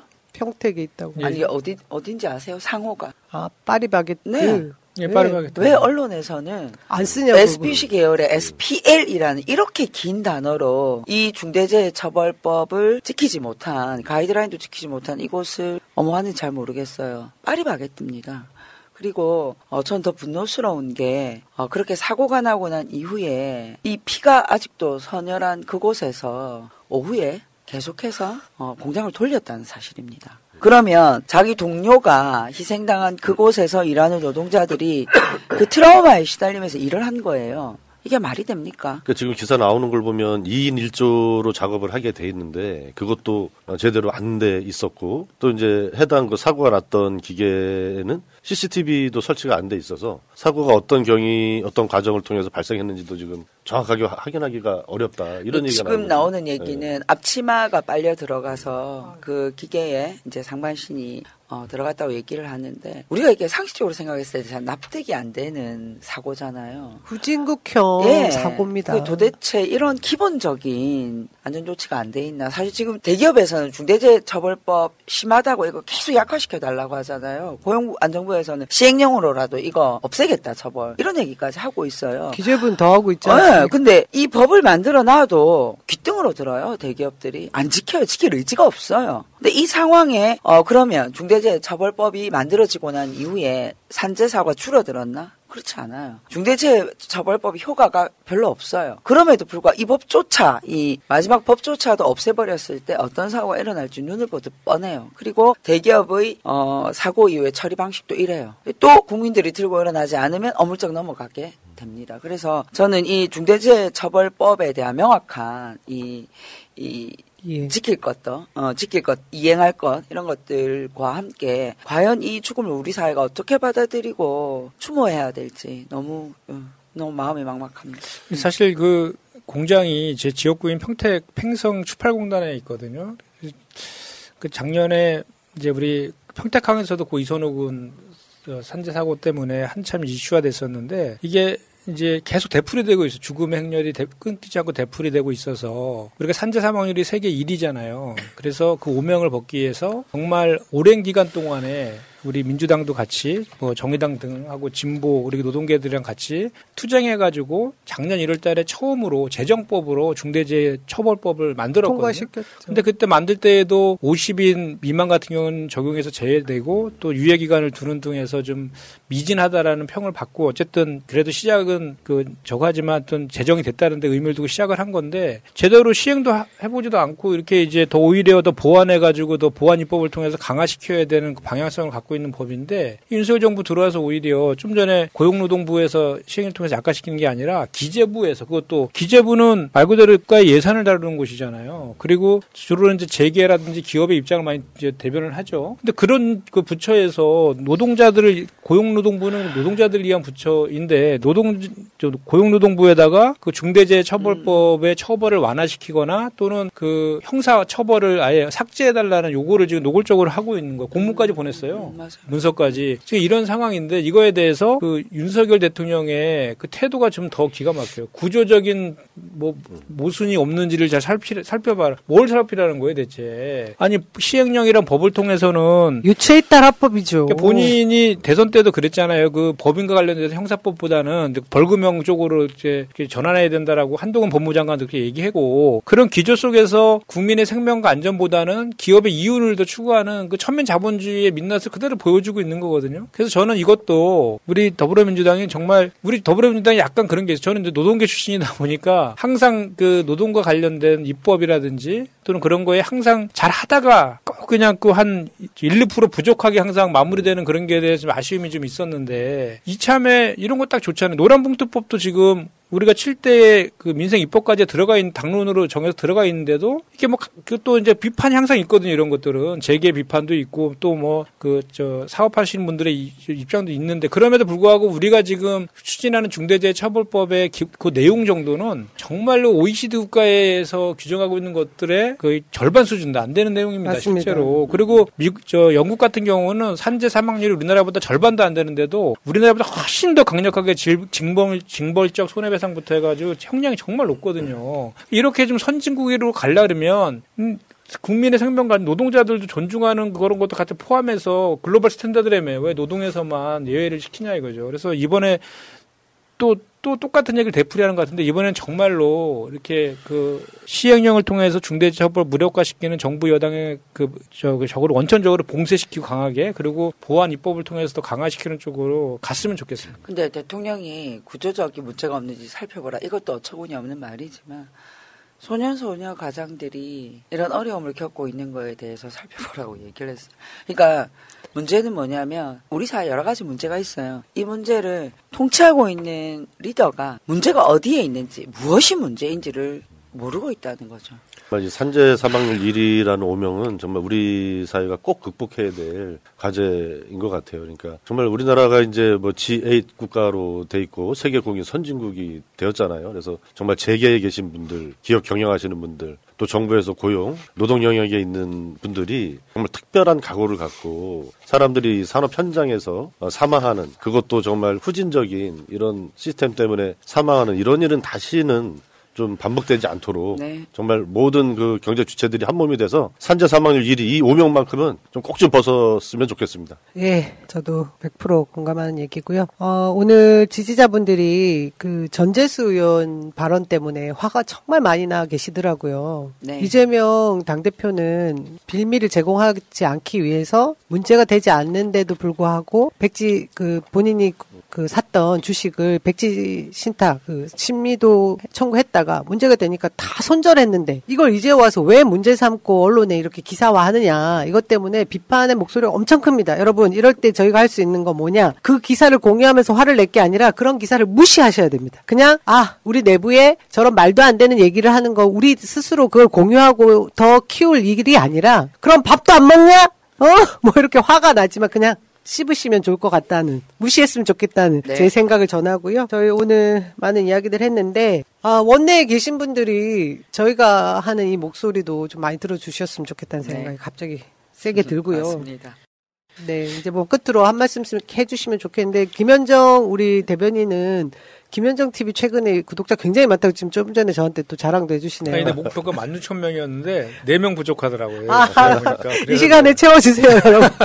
평택 김현정 TV입니다. 예. 아니 제가 우리가 이제 원외 지역위원 지역위원장 협의회에서 다 이렇게 역할들을 맡고 있잖아요. 그러니까 우리가 지금 현안이 이제 지구당을 부활하는 게 지금 우리의 가장 중요한 현안 중에 하나인데 내일 모레 그 윤석열 대통령이 국민의힘 당협위원장들이랑 오찬하잖아요. 네. 그 사실은 뭐 저기 전, 전당대회 때 줄 서게 시키려고 하는 그런 의도가 깔린 거라고 보는데 제가 오늘 방송에서 그 국민의힘 다- 당협위원장하고 같이 토론 방송을 했는데 근데 그 얘기를 했어요. 왜 국민의힘은 요구 국민의힘은? 요구를 안 하냐? 지구당 부활을 요구를 안 하느냐 요구를 안? 하느냐 그랬- 그랬더니 아 자기네는 협의회가 없대요. 그래서 그저 저기 대통령실 가서 내일 모레 얘기하라고. 그리고 우리는 92명밖에 안 되고 니는 162명인데 너네가 더 유리한 거다. 그랬더니 아 그 좋은 생각이 돼요. 아, 몰랐나. 보죠? 그러면서 내가 이제 그래서 설명을 해줬어. 아, 그러니 박순자 위원장 같은 분들은 공천 헌금 뒷돈으로 받고 이러니 아쉬움이 없고 막 그분들은 이상한 행동들을 하니까. 그러니까 내가 그것도 내가 논평했어요. 네, 네. 근데 제목을 야 보수 언론 기가 막히게 뽑더라고. 그 공치형 공천원금을 1억을 넘게 받았어. 1억. 말이 됩니까? 1억을 넘게 받았는데 뭐 주유비로 천만 원 줬대 현금. 기름값 하라고. 근데 그거를 제목을 보수언론이 어떻게 보냐면 우리 이, 이정근 상무총장 거를가 대비해서 이렇게 했다 이런 식으로 또 제목을 뽑더라고 기가 막히게. 그래서 하여튼 우리가 그 지구당 부활은 표현이 좀 그런데 저희가 이제 그 지역위원회 사무실도 못 두고 있잖아요. 그런 그 제약된 그런 것들을 아, 최소한의 정도 사무실 하나 정도 내, 고 뭐 유급직원 한명 정도 두는 정도의 그 저 후원회를 허용해 달라는 그런 내용이지 않습니까? 그래서 이 내용을 가지고 이번에 정개특위에서도 상반기 때 여야가 합의된 내용이기도 하거든요. 그래서 이거 하반기 때 반드시 하는 게 우리 이제 네. 원회들의 저건데 그걸 이번에 반드시 간철시킬 수 있도록 또 저희가 노력해야 화이팅! 될것 같습니다. 회장님 화이팅! 화이팅! 또 하실 말씀 없으세요? 아, 제가 새날 우리 구독자 또 시청자 여러분께 감사 말씀을 드려야 되는데 제가 이제 이거 새날 출연하기 전에는 크게 유튜브에 신경을 안 썼었거든요. 근데 새날 출연하면서 어 이제 출연했던 영상 중에서 제 자원봉사자가 쇼츠 영상 만들어서 이렇게 올리고 있는데 어 엊그저께 100만을 돌파한 쇼 100만을 돌파한 쇼츠가 나왔고 사야겠네. 또 하나는 또 한 60만 가까이 이렇게 돼서 거의 못 봤는데 어디 있습니까? 저 누적- 미끼 아닙니까? 누적 한 낚시 아닙니까? 170만 view? 뭐 이렇게 저도 상상도 못했던 일이 불과 윤종군 TV에 예, 안성 윤종군 TV에 음. 불과 한 달 만에 이런 변화가 일어나가지고 이게 무슨 일인가 참 어리둥절하고 있습니다. 다 그 쇼츠 덕분에 구독자 수 많이 늘었다고. 예, 많이 늘었습니다. 우리 새날 식구들 예. 덕분이죠. 그래서 네. 뭐 이게 제가 변화가 있었던 거라는 것은 유일하게 새날 TV에 출연한 것밖에 없다. 그 기간 동안. 그런데 이렇게 구독자도 늘고 많은 분들이 시청해 주셔가지고 우리 새날 TV 구독자 여러분들께 진심으로 감사의 말씀을 드리겠습니다. 네. 제, 대로 홍보하네. 민주당 지지율이 최근에 많이 오르고 있습니다. 네, 서은숙! 다- 아니요. 서은숙! 아마 이제 우리 그 원내에서도 열심히 하시지만 원내에서 지금 이렇게 열심히 밤낮으로 뛰고 있는 우리 원내 위원장들 그리고 우리 지지자들 덕분이 아닌가 하는 생각이 들어요. 어, 경은 원래 그랬던 사람이고요. 민주당은 지금 진짜 이 다시 뛰는 민주당으로 가고 있는 것 같습니다. 우리가 잘 이 일들이 잘 풀릴 수 있도록 지지율 팍팍 올라갈 수 있도록 우리 지지자들 앞으로도 많이 도와주시고요. 열심히 함께 뛰겠습니다. 고맙습니다. 고맙습니다. 네. 다 우리 새날 식구들이 도와주신 덕분이고요. 당원들이 함께 해주셔서 가능한 일입니다. 저희 오늘 118회 이곳으로 이야기 정리할 텐데요. 어, 오늘 시- 실시간 시청자분들이 다른 날보다 좀 많지 않으세요. 적, 수가 적으세요. 그래도 들어와 주신 분들 좋아요가 85분은 너무 적잖아요. 지금 좋아요 좀 눌러주시고요. 새날 구독도 좀 눌러주시고요. 우리 여기 지역위원장들 TV도 공유해 주십시오. 감사합니다. 자, 내일 기호 1번 만화 정당이 있습니다. 2016년부터 시작된 기호 1번은 2030년, 2040년, 2050년, 2060년, 2070년, 2080년, 2090년, 2100년 에도 계속될 것입니다. 1번 민주당의 정권 교체를 위한 연구 공부 방송, 1번 민주당의 정권 교체를 위한 서동요 방송, 정치 1번가 118회 여기서 마치겠습니다. 고맙습니다. 감사합니다. 이게 나라냐 이게 나라냐 우리는 끝까지 간다 촛불이 이긴다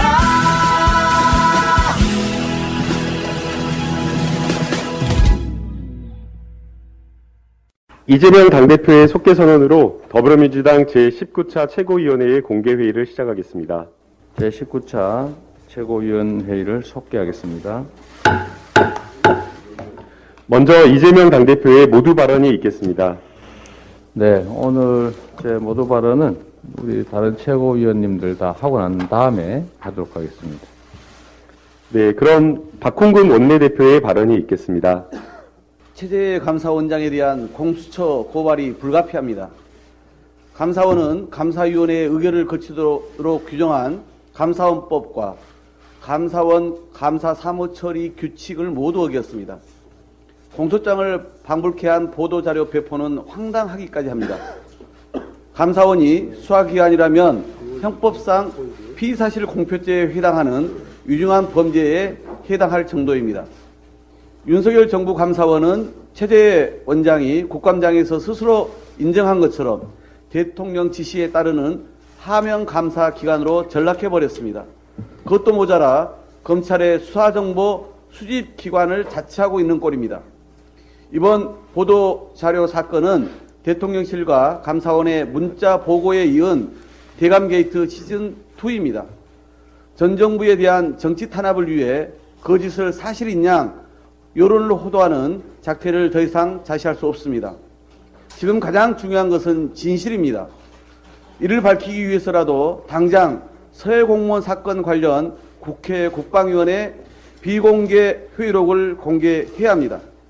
사건의 진상을 원한다면 국민의 힘이야말로 즉각 협조하기 바랍니다. 워터게이트 사건 당시 나는 사기꾼이 아니다고 주장했던 닉슨 대통령은 결국 대국민 사기꾼이 되었습니다. 대감게이트 시즌 1, 2의 거짓말쟁이가 누구인지는 분명합니다. 민주당은 반드시 대감게이트의 총체적 진실을 밝혀낼 것입니다. 지난 주말 4,700만 국민 전체가 디지털 대정전을 맞았습니다. 그야말로 전 국민을 패닉에 빠뜨린 국가적 재난이었습니다. 초연결 사회로 진입한 현재 이번 사태로 민간 디지털 서비스의 중요성과 동시에 기업의 민낯이 드러났습니다. 이번 먹통 사태의 핵심은 기업이 비용을 줄이느라 백업 시스템을 제대로 구축하지 않은 것에 있습니다. 화재는 언제고 일어날 수 있다는 점을 생각하면 이토록 무방비인 기업에 위기관리 매뉴얼이나 있기는 한 건지 의아합니다. 10년 전 사고 때 돈 벌어서 초절, 초절전 데이터 센터를 분산 가동하겠다던 카카오톡은 지난 2분기 사상 최대 매출을 기록한 바 있습니다. 시장에서 독점적 지위를 유지하면서도 그에 따른 책임은 생각지 않은 결과입니다. 민간 기업의 서비스이지만 이미 공적 플랫폼의 역할을 하고 있습니다. 따라서 이번 사고로 인한 자영업자와 국민 피해를 조속히 파악해 대책을 마련해야 할 것입니다. 입영통지, 국민연금, 개인 인증 등 민간 디지털 서비스가 국민 삶에 깊이 스며든 만큼 개별 기업에게만 맡겨둘 수는 없습니다. 과기정통부는 사업자에 대한 사전 관리 감독이 부실했고 사태 이후에도 재난 안내와 상황 전파를 위한 별다른 조치가 없었습니다. 하물며 윤석열 정부는 대통령 직속 디지털 플랫폼 정부위원회를 출범시켜 정부 부처의 민원 행정 서비스를 하나의 온라인 플랫폼에서 일괄 제공하겠다고 합니다. 카카오와 네이버 등 민간 기업의 인프라와 서비스를 적극 활용하겠다는 민간 주도형 혁신도 들어 있습니다. 정부와 감독기관의 철저한 관리와 대비를 우선해야 할 것입니다. 어제 우리 당 가방위 의원들의 의원들이 판교 현장을 찾았고 국감에서 관련 증인자들의 아, 책임자들의 증인 채택을 추진 중입니다. 과방위뿐만 아니라 정무위, 산업위, 국토위 등 관련 상임위에서도 온라인 플랫폼 기업의 데이터 서버 비상 시 백업 시스템 구축 실태를 전반적으로 점검하겠습니다. 이번 사건을 계기로 더 이상 이런 디지털 플랫폼 재난에 속수무책이 되지 않도록 신속히 입법 대책을 마련하겠습니다. 이상입니다. 예, 다음으로 정청래 최고위원의 발언이 있겠습니다. 최첨단 IT 국가에서 어처구니 없는 원시적 두꺼비집 화재 사건이 발생했습니다. 절대 독점은 절대 망한다. 이번 카카오 서비스 재난 사태에 대해서 우리가 배워야 할 교훈입니다. 조선 왕조 실록도 춘추관, 충주, 전주, 성주 사고 네 곳에 분산 보관했습니다. 왜 이렇게 했습니까? 문화재 원형 보존의 원칙 때문에 우리 선조들은 이런 지혜를 발휘했습니다. 소방서에서 불이 나면 어떻게 불을 끄죠? 또 다른 소방서에서 와서 불을 끄면 되지 않겠습니까? 이번 카카오 어, 사태는 이러한 원칙들이 지켜지지 않는 재난이었습니다. 여러분 다 데이터 사업, 뭐 데이터 사무실에서 불이 났다고 그러는데 그게 아닙니다. 두꺼비 집이 내려간 겁니다. 데이터 센터는 지상 2층부터 6층까지 있었고요. 전원 공급 장치, 쉽게 말씀드리면 두꺼비 집은 지하 3층에 있었는데 거기에서 불이 났습니다. 불이 나니까 물로 꺼야 되니까 그냥 스위치 전원을 차단한 겁니다. 그래서 2층부터 6층까지 데이터 센터 서버에 전원이 나간 겁니다. 그러니까 두꺼비 집이 나가니까 TV도 못 보고 냉장고에 있는 음식도 다 상한 그런 사고였습니다. 제가 어제 가봤는데요. 이게 지하 3층 전원 공급 장치였습니다. 이제 그림이 두 개를 한 건데요. 여기서 불이 난 겁니다. 두 개를 제가 붙인 건데요. 그러니까 여기서 불이 나니까 이걸 끌려다 보니까 물로 꺼야 되니까 스위치를 차단한 거고 그러니까 건물에 불이 나간 겁니다. 전기가 나간 거예요. 이렇게 해서 발생한 사건입니다. 어처구니 없는 사건이죠. 어, 우리가 보통 contingency plan이라고 그러는데 유사시에 또 하나의 시스템을 준비해놔야 되는데 그것이 없었어요. 백업 시스템이 없었다는 거죠. 어처구니 없는 일입니다. 그래서 서버도 분산이 안 됐고 또 서비스도 분산이 안 되다 보니까 소위 말한 몰빵되어 있다 보니까 한 군데에서 화재가 나니까 전원 마비가 되는 이런 사태가 발생했기 때문에 제가 절대 독점은 절대 망한다 하는 교훈을 배워야 된다라고 저는 생각합니다. 이후에 정부 대체 대처도 상당히 미흡했습니다. 우리가 코로나 상황이 발생하면 문자 메시지를 보내지 않습니까? 행안부의 협조를 받아서 그 생각을 과기부에서 못했다는 거 아닙니까? 그러니까 전 국민들은 먹통 상태에 가슴만 치고 있었던 거죠. 로그인과 인증이 차단되고 그러다 보니까 그 피해가 가늠하기 어려울 정도로 되어 있습니다. 앞으로 전 국민 피해 상황을 집계하고 또 그것을 보상하고 배상하는 문제가 어, 많은 문제가 될 것 같습니다. 그래서 우리 당에서도 이런 국민들이 피해를 입은 거 접수하고 상담하고 하는 그런 센터를 좀 만들어서 대국민 민원 서비스를 우리 당부터 해야 되지 않을까 하는 것을 제가 제안 드립니다. 어, 오늘 과방위에서요. 김범수 의장 등 음, 총체적 책임이기 때문에 총체적 책임을 지고 있는 어, 대표자들을 불러서 증인으로 채택하고 어, 왜 이런 사고가 발생했는지 그리고 앞으로 재발 방지책은 무엇이 있는지 하는 것을 어, 국민들께 보여드리기 위해서 오늘 증인 채택을 어, 할까 합니다. 국민의힘에서는 김범수 의장을 왜 반대하는지 도저히 알 수 없는 이유를 지금 대고 있는데 그러지 마시기 바랍니다. 오늘 가방에서 증인 채택에 협조해 주시기 바랍니다. 이상입니다.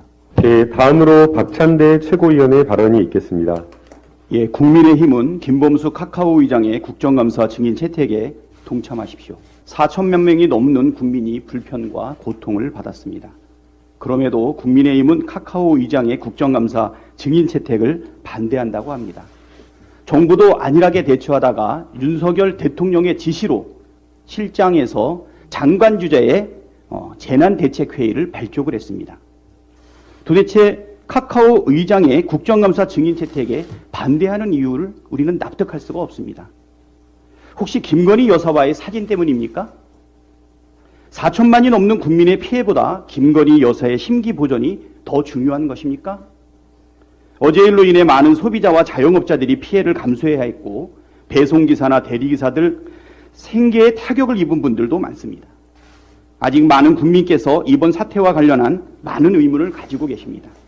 증인 채택의 명분은 분명합니다. 우리 더불어민주당은 이런 일이 재발되지 않도록 사태 원인에 대해서 철저하게 규명하고 법 제도상 미비점이 없도록 대책 마련에 최선을 다하겠습니다. 국민의 힘도 동참하십시오. 10년 만에 기준금리 3% 시대를 맞았습니다. 가계와 기업의 이자 부담을 덜기 위한 시급한 대책이 필요합니다. 다중 채무자이면서 동시에 저소득 저신용 계층인 취약 차주들 뿐 아니라 작년 소득 4분위 금융부채 비율이 2017년 대비 143% 증가한 것에서 보듯이 중산층도 이자 부담이 불가피합니다. 소상공인과 중소기업도 타격을 피해갈 수 없습니다. 한국은행의 big step 단행으로 인해 영업이익으로는 이자 비용조차 내지 못하는 부실한 상황이 1년 이상 지속되는 한계 소상공인이 124만 명이라는 분석이 있습니다.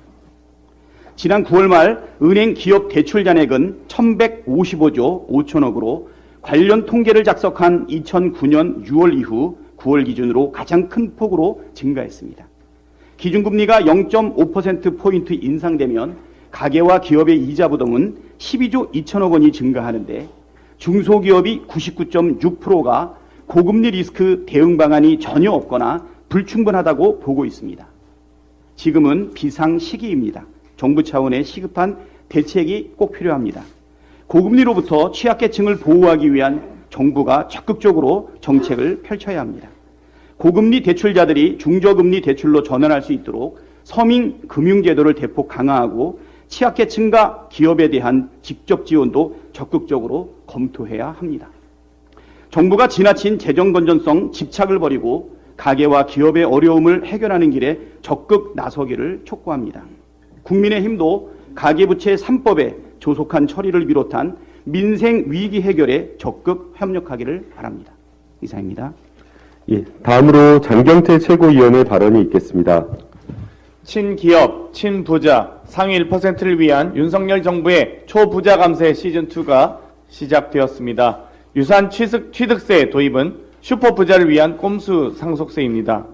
기재부와 보수 언론은 유산세가 유산 취득세가 되면 고인의 모든 유산에 과세되던 것이 실제 상속받은 재산에 대해서만 과세된다는 달콤한 말로 국민을 현혹하고 있습니다.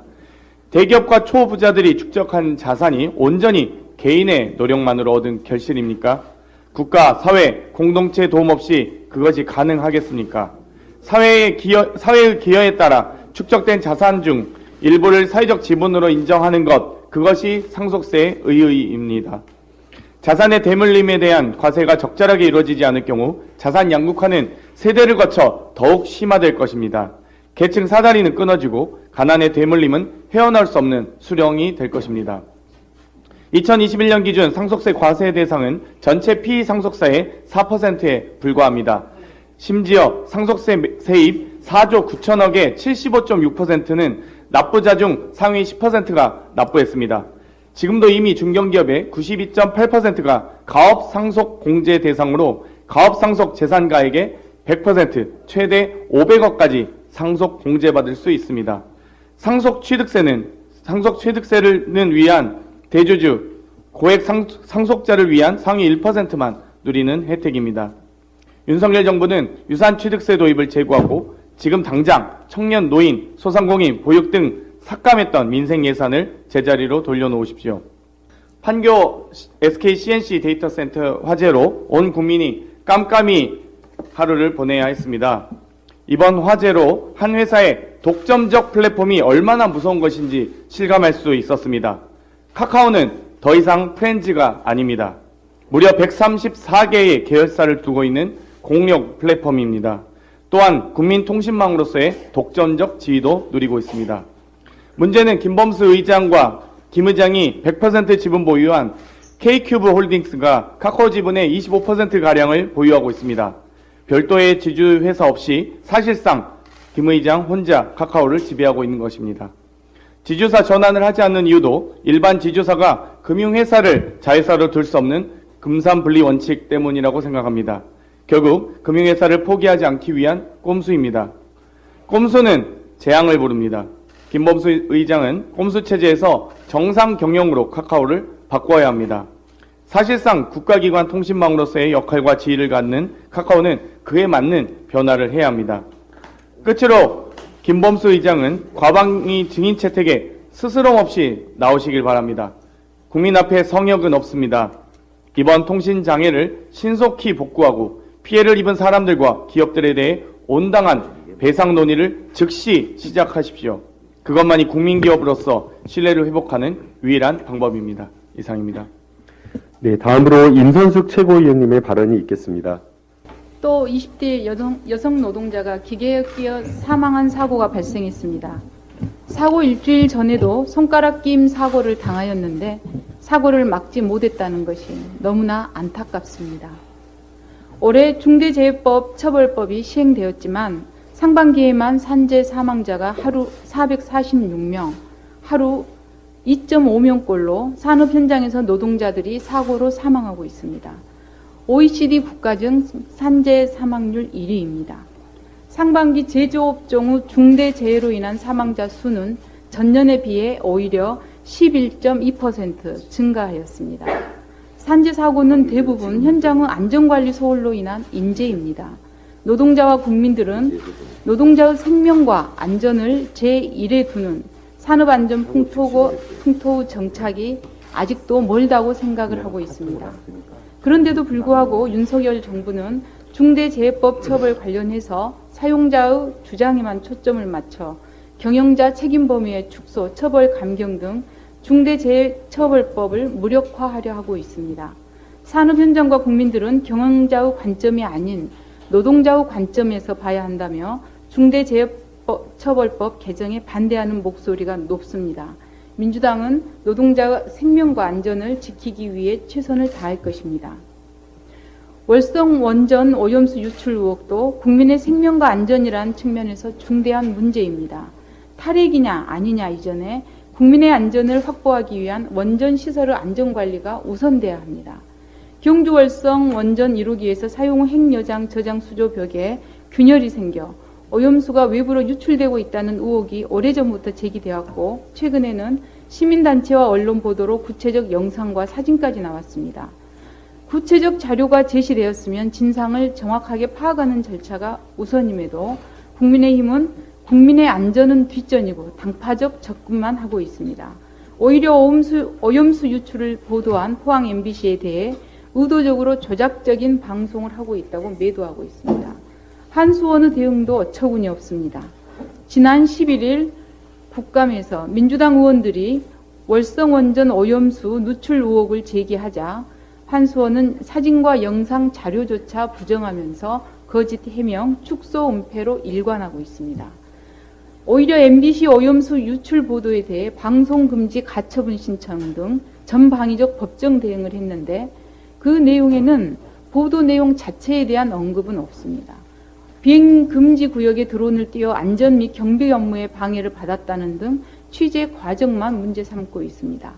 달을 가리키는데 달은 보지 않고 손가락만 문제 삼고 있는 것입니다. 월, 월성 원전 주변에서 삶의 터전을 가지고 있는 동남권 400만 주민의 건강과 안전에 대한 불안감과 고통을 생각한다면 너무나 무책임하고 안일한 대응이라 하지 않을 수 없습니다. 이번 주 원자력 연구원 국정감사와 월성 원전 현장 시찰에서 오염수 누출의 상황과 영향, 한수원의 축소 은폐 의혹이 명백히 밝혀지길 기대합니다. 국민의 건강과 안전보다 더 중요한 것은 없습니다. 정부와 한수원은 불안해하는 국민들에게 책임 있는 답변을 하여야 합니다. 이상입니다. 네, 마지막으로 이재명 당대표의 발언이 있겠습니다. 네, 우리 최고위원님들 어, 발언 잘 들었습니다. 아까 우리 정청래 의원께서 절대 독점은 절대 망한다 어, 이런 말씀 해주셨는데 오늘이 마침 10월 유신 쿠데타 날입니다. 절대 권력은 절대 망한다 이 말씀으로 제가 좀 바꿔서도 될지 모르겠습니다. 어, 지금 경제가 어렵습니다.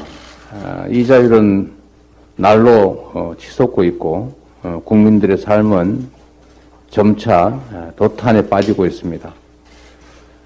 어, 민생과 경제를 챙기는데 총력을 다해도 어, 부족할 시점에 국가 국가 역량이 이 야당 탄압, 정치 보복에 소진되고 있습니다. 권력은 국민으로부터 온 것입니다.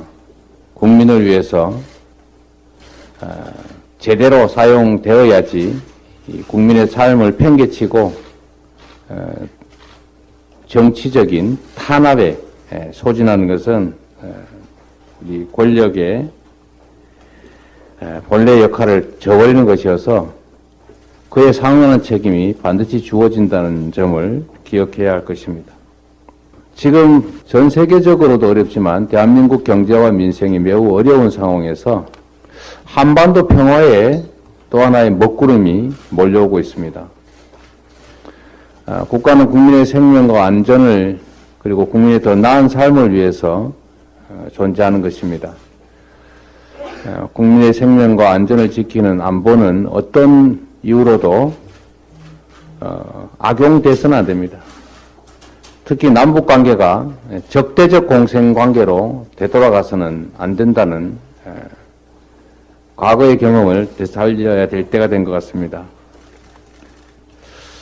에, 북한이 지금 최근 계속 무력 도발을 에, 하고 있습니다. 에, 한반도에 그리고 동북아의 평화와 안정이 크게 위협받고 있습니다. 에, 민주당은 거듭 북한의 무력 도발을 강력하게 규탄하는 바입니다. 군사적 긴장을 고조시키고 남북의 신뢰를 훼손하는 모든 형태의 도발 중단을 북한에 강력하게 요구합니다. 도발로 얻을 수 있는 것은 없다라는 점을 직시하기 바랍니다. 경제를 챙겨야 합니다. 민생을 국가, 정부가 책임져야 합니다. 정치가 책임져야 합니다. 전기차에 이어서 이 반도체가 상당히 큰 위험을 맞고 있습니다.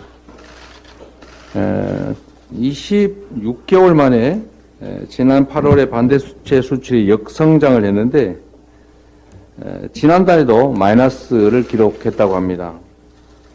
어, 생산량도 2008년 금융위기 이후에 최대 폭으로 감소했다고 합니다. 아, 반도체 산업이 매우 위험 지경에 처해 있습니다. 우리와 산업 구조가 유사한 대만은 어, 그런데 반대로 어, 올해 현재까지 400억 달러가 넘는 무역 흑자를 기록하고 있다고 합니다. 정부가 경제는 시장이 알아서 하는 것이다 라는 태도로 오불관원의 자세를 취하는 것은 결코 바람직하지 않습니다. 경제는 심리입니다. 정부가 방향을 정하고 시장 참여자들을 격려하고 위협 요소를 제거하고 또 그렇게 하려는 의지가 보이면 시장은 살아납니다. 그런데 정부가 할 일은 없다. 시장이 알아서 할 일이다. 약을 먹기보다는 고름은 골마 터질 때까지 기다려야 되는 것이다. 이런 태도를 취하면 더 큰 고통, 더 큰 위험이 도래하게 됩니다. 어, 시장의 위협을 제거하기 위한, 어려운 상황을 제거하기 위한 구체적이고 또 현실적인 노력이 반드시 필요합니다. 제가 지난주에 바이든 대통령을 비롯해서 미국 조야의 주요 인사들에게 IRA, 즉 인플레이션 감축법 개정을 요청하는 서한을 발송했습니다. 이게 무슨 그렇게 큰 도움이 되겠습니까? 그러나 할 수 있는 일이 그것밖에 없으니 그것이라도 하는 것입니다. 이런 작은 노력들과 의지들이 모이면 성과들이 생겨날 수 있을 것이라고 믿습니다. 할 수 있는 일을 우리 야당 입장에서 최선을 다해서 하겠습니다. 이번 주에 국감이 마무리되면 본격적으로 예산 입법 국회가 이제 시작됩니다. 민생 경제를 위한 골든타임을 놓쳐서는 안 됩니다. 민생 해결과 국가 전략 산업 지원을 위한 여야정 협의체 구성을 촉구합니다. 한 번 더 말씀드리지만 내버려 두면 나아질 것이다 라는 것은 무능을 자인하는 것입니다.